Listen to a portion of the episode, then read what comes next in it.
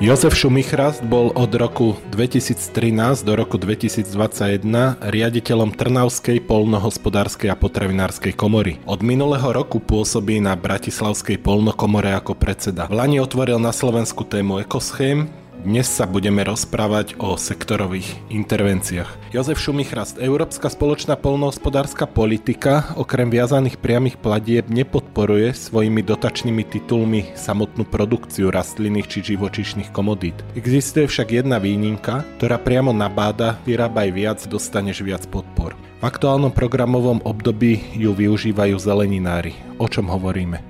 Túto podporu v podstate tá je zavedená na európskej úrovni. Hovoríme o podpore zeleninárov a ovocinárov. Hovoríme o povinných e, intervenciách v týchto oblastiach a je to vlastne podpora na tržby. To znamená, že podporujeme, ako bolo správne povedané, priamo tých, ktorí niečo produkujú, čo je vlastne merateľné na základe ich dosiahnutých tržieb za dané obdobie, za kalendárny rok. To si myslím, že je posun v tomto období veľmi pozitívny, že chceme naozaj podporovať tých, čo majú produkciu, chcú produkovať a je to na základe nejakých aj merateľných ukazovateľov. Ono je to ale naviazané na fungovanie v odbytovej organizácii. Áno, treba jednoznačne povedať, že Európska únia podporuje dlhodobo združovanie polnospodárov na horizontálnej úrovni. To znamená, že tí, čo sa združia, majú výhody, to znamená, že je tam riešený spoločný odbyt. Z toho dôvodu sa to nazývajú aj odbytové organizácie, ktoré je to vlastne taký všeobecný pojem, ale v zmysle Európskej európskej legislatíve hovoríme o organizáciách výrobcov, respektíve o skupinách výrobcov. Ak sme hovorili v tomto programovom období o zeleninároch a ovocinároch, čo budúce programové obdobie, kto môže byť podporený? Keď hovoríme od roku 2023, povinné intervencie sú v sektore ovocia zeleniny a od roku 2023 sú to nové sektory, sektor zemiakov, je to sektor mlieka a mliečných výrobkov a ďalej sú to ešte sektory ovčie, kozie meso a ešte je to bravčové meso. Aké sú finančné alokácie na jednotlivé komodity v tom novom programovom období, ktoré začne v roku 2023? Celkovo v starých sektoroch, to znamená sektore ovocia a zelenine, hovoríme o sume 27,5 milióna eur, čiže je to suma na obdobie 23 až 27 a hovoríme o sume 25,1 milióna eur v sektore zemiakov, v sektore mlieka a mliečných výrobkov, v sektore bravčového mesa a sektor ovčieho a kozieho mesa. Keď to rozdelíme na drobné, v sektore zemiakov hovoríme o alokácii vo výške 12 12,2 milióna eur. V sektore mlieka mliečných výrobkov ide o podporu 8,3 milióna eur. V sektore bravčové meso 3 milióny eur a v sektore ovčí a kozie meso ide o podporu 1,5 milióna eur. Podmienkou je byť združený v odbytovej organizácii. Aké musí mať parametre vôbec tá odbytová organizácia, aby si na tieto prostriedky siahli jej členovia? Tieto podmienky uspravuje európska legislatíva. Vo všeobecnosti môžeme povedať, že je tam viacero európskych nariadení, ktoré o tom hovoria. Je to nariadenie 1308 a takisto nariadenie 2100 15 stanovuje vlastne podmienky na založenie a aj na samotné fungovanie organizácie výrobcov, respektíve skupiny výrobcov a presne stanovuje, že organizácia musí byť schválená a zároveň organizácia musí mať schválený operačný program na dané obdobie. To obdobie môže byť 3 alebo 5 rokov. Čo to znamená, musí mať schválený operačný program? Ako sa v tejto otázke postupuje? Tu nám treba jednu vec povedať. Čo sa týka ovocia a zeleniny, to sú sektory, ktoré vlastne už fungujú dlhodobo v rámci Európskej únie a dá sa povedať, že dlhodobo aj v rámci Slovenska. Tieto nové sektory, ktoré sme spomínali a budú aktuálne od roku 2023, my aj dlhodobo sa o tomto rozprávame aj s ministerstvom a s PPAčkou, lebo treba nastaviť podmienky od roku 2023, aby fungovali ale to znamená, že musíme prijať národnú legislatívu už v roku 2022. Čiže tam nás čaká ešte veľký kus práce a čo sa týka tých jednotlivých detajlov, ktoré budú veľmi podstatné, musia byť zadefinované v národnej legislatíve, dá sa povedať už v prvom pol roku 2022,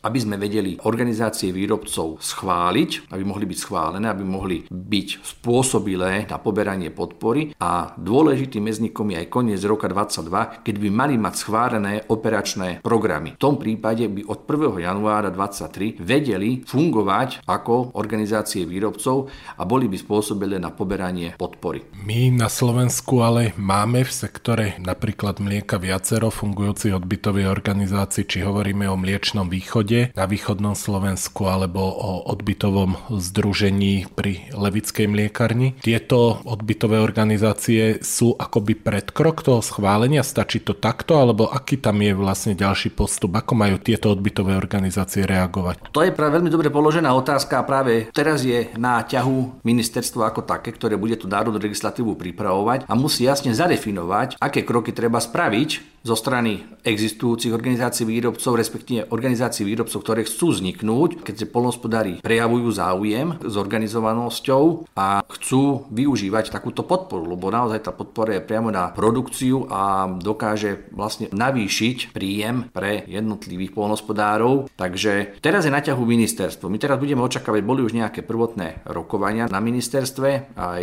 so polnospodárskou platovnou agentúrou a je treba naozaj stanoviť jednotlivé jednotlivé podmienky na fungovanie aj na založenie týchto organizácií výrobcov. Aj SPPK dávalo medzirezortnom pripomienkovom pokonaní strategickému plánu na roky 23 až 27 pripomienky k sektorovým intervenciám a odpoveď ako taká bola, že podmienky pre tieto sektory budú definované národné legislatívne. A ide aj o to, že aký bude počet členov organizácií výrobcov a podobné detaily, ktoré sú naozaj veľmi podstatné, ako sú napríklad aj kritéria uznania. Takže tá národná legislatíva legislatíva je teraz, by som povedal, že kľúčová, lebo to, čo bolo potrebné prijať na európskej úrovni, je už prijať. To už máme. Čiže vlastne teraz len musíme pretaviť všetky tieto európske nariadenia do národných usmernení a fungovať v zmysle toho.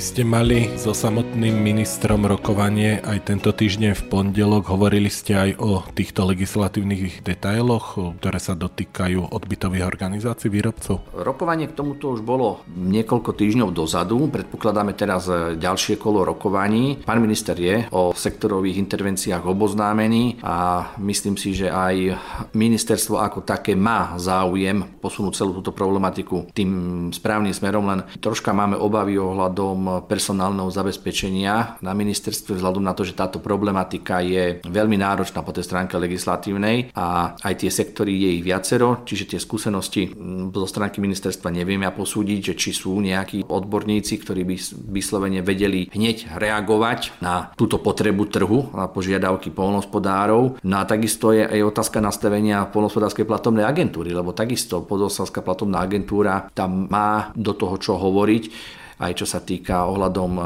schvalovania operačných programov a vyslovenia aj so samotnou kontrolou ako takou lebo organizácie výrobcov schvaluje ministerstvo, ale operačný program schvaluje platobná agentúra. Skúsme prejsť vlastne od tej legislatívnej časti akoby k tým praktickým záležitostiam. Spomínali sme to, že v aktuálnom období pri sektore zeleniny a ovocia to funguje. Skúsme popísať, ako sa vlastne polnohospodári k tým prostriedkom dostávajú a teda je pravdepodobné, že sa dostanú aj polnohospodári v novom programovacom období. Áno, čo sa týka ovocia a zeleniny, tam vlastne sa pokračuje ďalej. Tam by mala byť zachovaná určitá kontinuita, ktorá tu už je niekoľko rokov.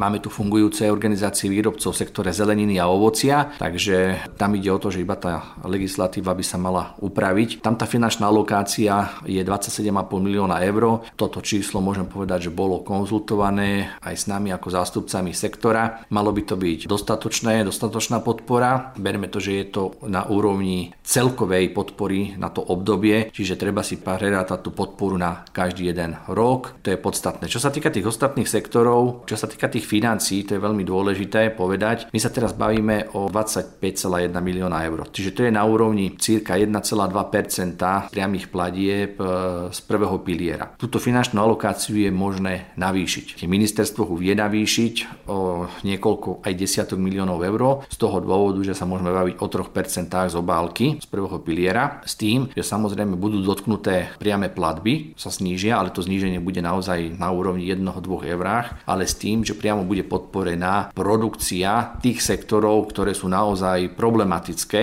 a nie je možné, respektíve nie sú dostatočne podporené inými opatreniami ako napríklad viazanými platbami. To sa týka napríklad e, zemiakov, ktorých sebestačnosť je teraz na úrovni 50%, ale nemôžu byť podporené ako citlivá komodita po viazaných platbách. Skúsme popísať celkovo ten postup. Mám odbytovú organizáciu výrobcov, som nej začlenený a rozprávame sa o určitých prostriedkoch, ktoré do tej odbytovej organizácie môžu prísť. Ako a koľko? Takže bavíme sa o podpore na produkciu, ale tu treba jednu vec dôležitú povedať. Sú to peniaze, ktoré sú a ktoré budú vždy na niečo určené. Čiže jedná sa o svojím spôsobom podporu na investície, respektíve na nejaké prevádzkové náklady v rámci organizácie výrobcov. Čiže e, je tu niekde aj taká troška milná predstava, že tu naprídu peniaze, ktoré bude môcť polnospodár používať podľa svojho uváženia, ale vlastne treba otvorene povedať, že bude musieť mať spracovaný tento operačný program, ktorý jednoznačne zadefinuje, na čo tieto peniaze byť určené musia byť. Čiže toto je dôležitá vec. Čo sa bavíme o tej podpore? Bavíme sa pri ostatných sektoroch o úrovni 6% na tržby, čiže na hodnotu produkcie, to znamená to, čo sa predá cez organizáciu výrobcov. Tam je jednoznačne zadefinované, že musí byť predávaná táto produkcia v určitom objeme cez organizáciu výrobcov a len časť produkcie môže byť predávaná samotným členom organizácie výrobcov. Pri zelenine je to 4,1, aj pri ovoci, respektíve 4,6%, takže tam je tá podpora pri zelenine a ovoci nižšia. Treba povedať jednu vec, že áno, je tam aj spolufinancovanie zo strany samotných polnohospodárov. Hovoríme o podpore 6%, aká je tam tá výška toho spolufinancovania? Bavíme sa o 50% spolúčasti účasti, respektíve 50 alebo 60 oprávnených nákladov, avšak maximálne do výšky 6 tržieb, ktoré má organizácia výrobcov. Každý polnohospodársky podnik to ale v rámci tej odbytovej organizácie asi bude počítať na svoj podnik, čo mu to prinesie. Takže ak to dobre chápem, ak podnik prvovýroby mlieka dosahuje tržby z mlieka v rámci odbytovej organizácie napríklad 1 milión eur, tak tá podpora je vo výške 60 tisíc. Áno, čiže vlastne my sa bavíme o financovaní operačných fondov. To znamená, že keď bavíme o financovaní operačnom fonde na úrovni úrovni 50%, ale maximálne vo výške 6%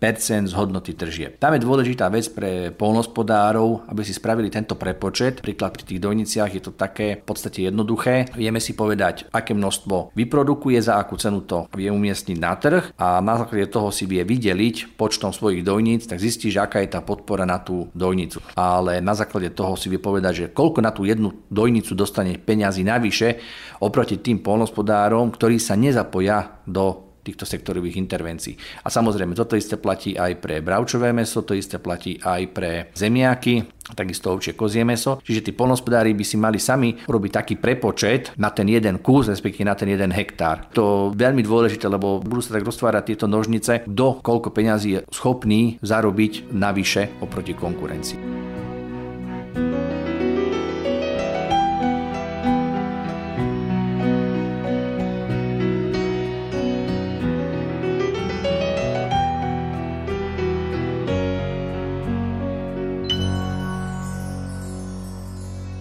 Tu je dokonca asi aj výhoda v tom, že budú podporené väčšou sumou tie dojnice, ktoré sú vysoko výkonné, lebo samozrejme prinášajú polnohospodárovi viac tržieb, takže sa to nevníma kus ako kus, ale kus z hľadiska svojej výkonnosti. Áno, to treba jednoznačne povedať, lebo samozrejme, keď dojnica nadojí viacej mlieka, e, sú z toho väčšie tržby, ale samozrejme záleží aj od tej ceny.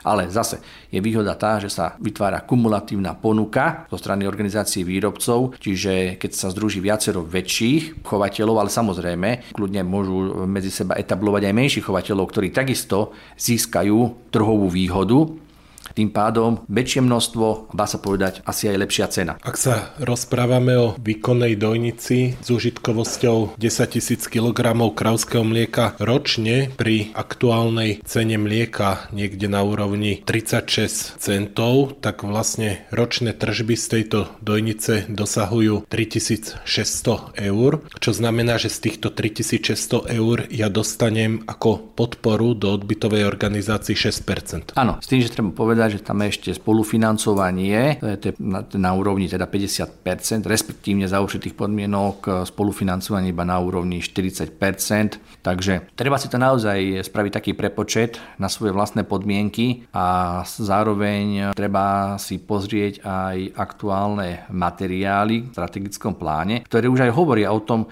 ktoré náklady je možné zahrnúť do organizácie výrobcov a akým spôsobom tieto finančné prostriedky využívať. Čiže treba jednoznačne povedať, že teraz je tam, keď berieme, keď sa bavíme o tých dojniciach, je tam finančná alokácia na tých 5 rokov 8 miliónov eur. Je to určite nedostatočná suma. To treba povedať jednoznačne. Nastala asi niekde komunikačná chyba pri nahlasovaní, lebo tých 8 miliónov je na 5 rokov. To znamená, keď sa to e, rozdelí na drobné na jeden rok, tak tých peňazí je tam málo. Ale tam treba jednoznačne povedať, to tie finančné prostriedky je možné navýšiť. A ja si myslím, že práve že dojnice sú tie, na ktoré by mali tie peniaze byť určené a na ktoré by mali byť navýšené lebo je tam naozaj potreba, je tam obrovský deficit finančných prostriedkov. Čiže keď sa tam bavíme, že by tam mala byť táto suma 8 miliónov eur, samozrejme pri určitom pokrytí toho trhu, lebo samozrejme treba brať do úvahy aj to, že nie každý bude mať záujem sa zapojiť takto organizovanie do organizácií výrobcov. Takže kebyže vychádzame z nejakých prepočtov pri zapojenosti určitej skupiny polnohospodárov, tak vieme sa baviť určite a myslím si, že aj čo boli nejaké rokovania na ministerstve, o navýšení a značné navýšení finančnej alokácie na mlieko ako také a myslím si, že táto suma by mohla byť aj na úrovni niekoľkých desiatok miliónov eur.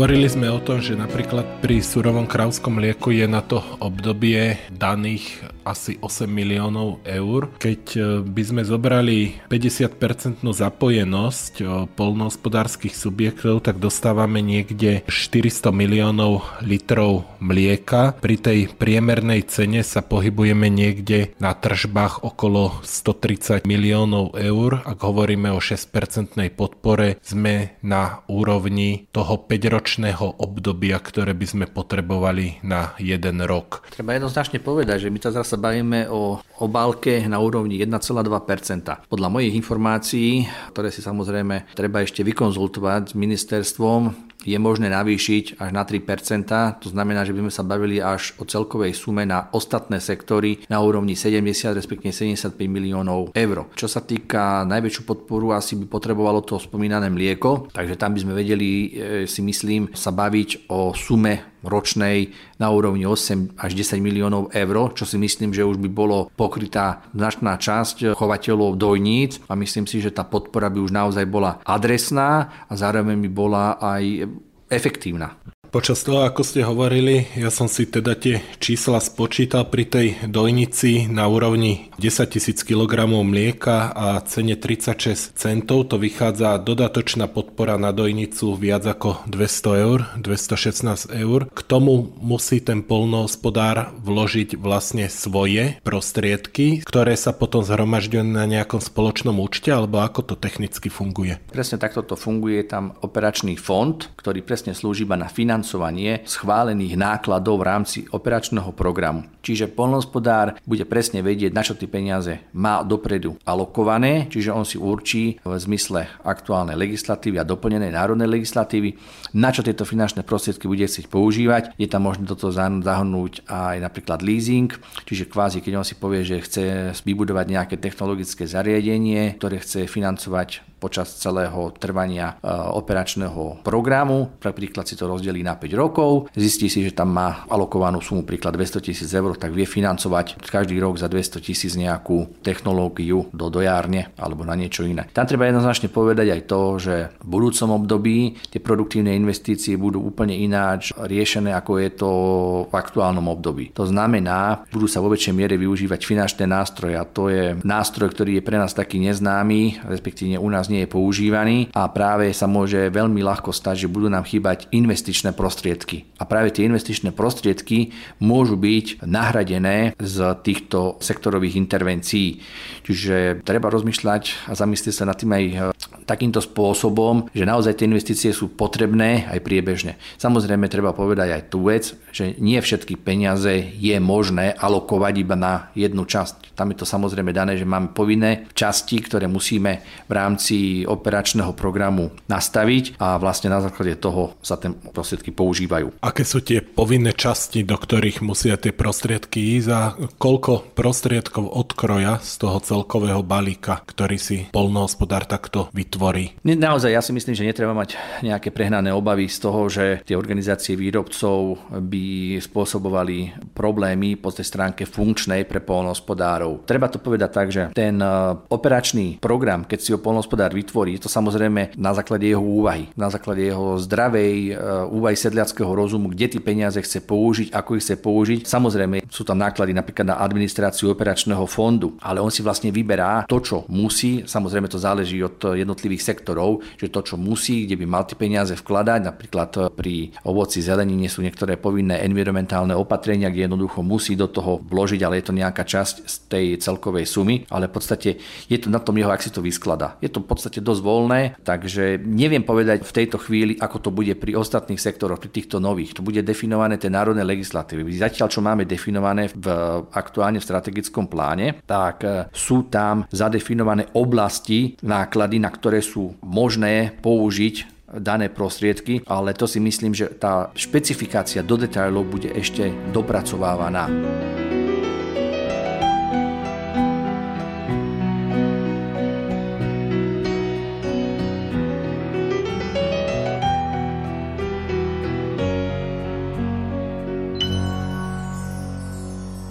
Hovoríme o tom ako o investičnej podpore, ktorá slúži na modernizáciu tých polnohospodárskych subjektov. S tou ale majú mnohí polnohospodári problém, lebo je administratívne veľmi náročná, keď sa na to pozeráme napríklad cez program rozvoja vidieka. Ako tu môže vlastne polnohospodársky subjekt vyčerpať prostriedky, ktoré si odložil alebo nazbieral na tom zvlášť účte alebo zvlášť fonde pre nákup nových technológií alebo modernizácie výroby. Tu treba povedať, že o čo je náročnejší ten rozbeh a samotné schvalovanie operačného programu, ktorý samozrejme je ale možné modifikovať e, v priebehu tých troch, respektíve 5 rokov, čiže je možné ho zmeniť, doplňať, tak o to je vlastne jednoduchšie to čerpanie, lebo berieme tam do úvahy, že je tam e, spolufinancovanie zo strany subjektu na úrovni 50, respektíve 40% a on sám si určite na, to, na čo tie peniaze použije. Čiže toto je zase obrovská výhoda oproti klasickým investíciám, kde to je oveľa náročnejšie a ten proces obstarávania je veľmi komplikovaný. Pýtam sa konkrétne, vyberem si nový stroj, zariadenie, kúpim ho, dostanem faktúru, zaplatím tú faktúru, faktúru doložím do účtovníctva, do toho operačného programu, alebo čo ešte treba urobiť navyše? Jednoznačne tam tá kontrola zo strany e, polnohospodárskej platformnej agentúry je naozaj dôsledná, je hĺbková, ale myslím si, že má to svoje opodstatnenie a zároveň si treba uvedomiť to, že tieto peniaze sú nakladané naozaj efektívne a sám polnohospodár rozhoduje to, čo si kúpi a prečo si to kupuje, vie sa najlepšie. Čiže to, ako to funguje na, po tej stránke e, predaja komodít zo strany organizácie výrobcov, čiže všetko ide oficiálnou cestou a polnospodár dostáva e, príspevok na e, hodnotu produkcie ako takej, tak to isté funguje aj pri obstarávaní technológií Samozrejme, tie náklady na technológiu sú jedna časť, ako bolo aj spomenuté. Je tam nejaká časť na tú prevádzku samotnej organizácie a samozrejme aj niektoré náklady, napríklad náklady na ochranné pracovné prostriedky. Viem, že sa tam dajú zahrňať, čiže tých možností je naozaj viacero. Čiže aj taká samotná prevádzka organizácie výrobcov je možné ho podporiť Niekoľko razy ste sa vo svojich odpovediach dotkli slova operačný program. To vypracováva samotná odbytová organizácia za pomoci polnohospodárov alebo si to vypracováva samotný polnohospodár? Aký je tam vlastne postup? Operačný program slúži pre organizáciu výrobcov, musí byť schválený na polnohospodárskej pracovnej agentúre, ale je to dokument, ktorý vlastne hovorí, ako tie finančné prostriedky, na ktorých sa vlastne spolupodiela Európska únia a samotní členovia stanovia organizácie výrobcov na základe vlastných tržieb, ako budú tieto finančné prostriedky použité. Čiže ten operačný program si vytvárajú polnohospodári sami. To, čo si tam napíšu, ale tak, aby to bolo reálne, aby to bolo jednoducho aj akceptovateľné kontrolnou inštitúciou, tak je to na nich, akým spôsobom tieto peniaze použijú. Takže mm, tam voľnosť je v podstate dosť veľká. No samozrejme, že je to niečo iné. Nie je to o tom, že podám žiadosť a dojde mi platba na plochu. Sú to oveľa zložitejšie peniaze. To treba jednoznačne povedať, ale treba zase povedať aj to B, že už asi také jednoduché peniaze budú čím ďalej komplikovanejšie. Treba si uvedomiť tú vec, áno, organizácia výrobcov to celé zastrešuje, ale tie investície idú už potom na jednotlivé podniky a tam vlastne slúžia ako keby pre potreby všetkých tých členov, aj keď je ten daná technológia využívaná v podstate na tej ktorej farme alebo tom ktorom podniku. To znamená, že ako podnik rastie, ako mu rastú tržby, tak tak mu rastie z európskych zdrojov aj podpora. Áno, tam vlastne treba aj to povedať, že áno, že narastajú ceny napríklad za mlieko, tak tá podpora sa bude zvyšovať. Samozrejme, áno, je tam tá záležitosť, že bude aj on zvyšovať svoju spoluúčasť. Sú to naozaj peniaze, dá sa povedať, že isté. Keď si zoberieme aj teraz, ako prebiehajú výzvy, či je to 4 jednotka alebo 4 dvojka, tak e, máme obdobie, keď nie je nič, potom príde obdobie, máme obrovskú výzvu, čiže aj takéto rozdelenie tých investícií pre toho polnospodára je v podstate veľmi nečitateľné. Nevie si to nejakým spôsobom ani rozdeliť. Pri organizácii organizáciách výrobcov má jasne dané, že kedy tie peniaze mu prídu a vlastne ešte má aj nejaký dobeh z toho dôvodu, že sa berie vždy predchádzajúci rok. Čiže tu nás si naozaj tú investíciu vie nejako nastaviť, vie koľko peňazí mu bude chodiť za tie tržby, lebo tie tržby má nejako na základe nejakej historickej skúsenosti. Čiže ja by som to vnímal tak, že tieto peniaze dokážu pomôcť v budúcom období, ktoré predpokladám, že bude veľmi náročné.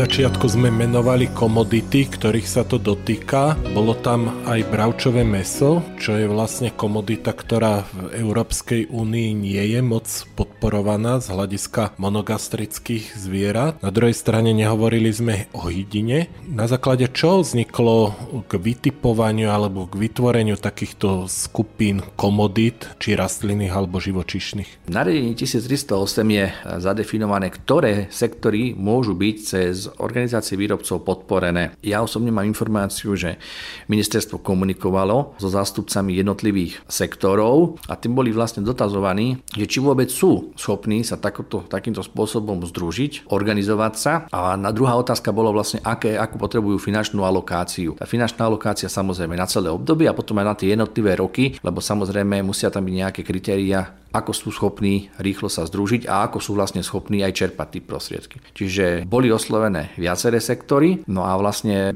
napríklad to bravčové meso spomínané, viem, že oni k tomu pristupovali takým spôsobom, že najprv boli v strategickom pláne, potom odtiaľ e, kvázi rozmýšľali veľmi nad tým, ale myslím si, že to rozhodnutie konečné, že aj bravčové meso tam je veľmi dobré a je správne, lebo naozaj tá podpora e, je na bravčové meso veľmi slabá a tu je možné naozaj získať nejaké dodatočné úvodzovkách, dodatočné dodatočné finančné prostriedky. Čiže tá otázka je správne položená, že ktoré sektory ešte podporovať. Ešte pred desiatimi rokmi by som možno nebol taký optimista, ale teraz vidíme už príklady konkrétnych odbytových organizácií, ktoré fungujú, či pri ovčiaroch, ako je Ovesko, alebo pri lieku, kde je naozaj viacero odbytových organizácií, aj keď nedosahujú možno taký rozsah celoslovenský, ale sú skôr regionálne, takže je to slušný základ tomu, aby tí ľudia, ktorí si veria, získali niečo navyše a možno vzniknú aj takí, ktorí si doteraz neverili. Treba jednoznačne povedať, že organizácia výrobcov a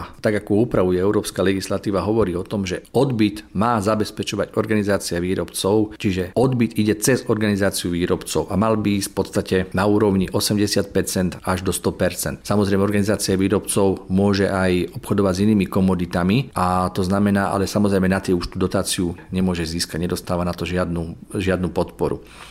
Čiže toto treba jednoznačne povedať, že tak ako bolo niekedy e, myslené, že to, čo ja nepredám sám po svojej vlastnej línii, predám mi organizácie výrobcov, to myslenie nie je dobré a nie je ani správne, lebo to sme tu asi si zažili viacerí a takéto myslenie práve pochovalo aj existujúce odbytové organizácie. Takže keď sa k tomu bude pristupovať naozaj že seriózne, že chceme ísť chceme tie tovary umiestňovať a zároveň chceme mať na to aj nejaký tento príspevok, chceme robiť investície, tak si myslím, že tie organizácie výrobcov sú tá dobrá a správna cesta. Takže ja si myslím, že do budúcnosti je to nejaký progres a vlastne aj toto obdobie týchto 5 rokov, čo nás čaká, ukáže, že či tieto sektory boli vytipované správne, či je zo strany polnospodárov záujem a vlastne či aj nejaké nové sektory neprejavia záujem, že chcú byť takýmto spôsobom podporené, lebo naozaj tá podpora je veľmi transparentná. Ale samozrejme vyžaduje si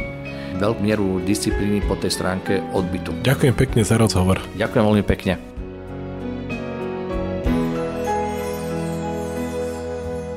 Financované z programu Európskej komisie IMCAP zameraného na informačné opatrenia týkajúce sa spoločnej polnohospodárskej politiky EÚ.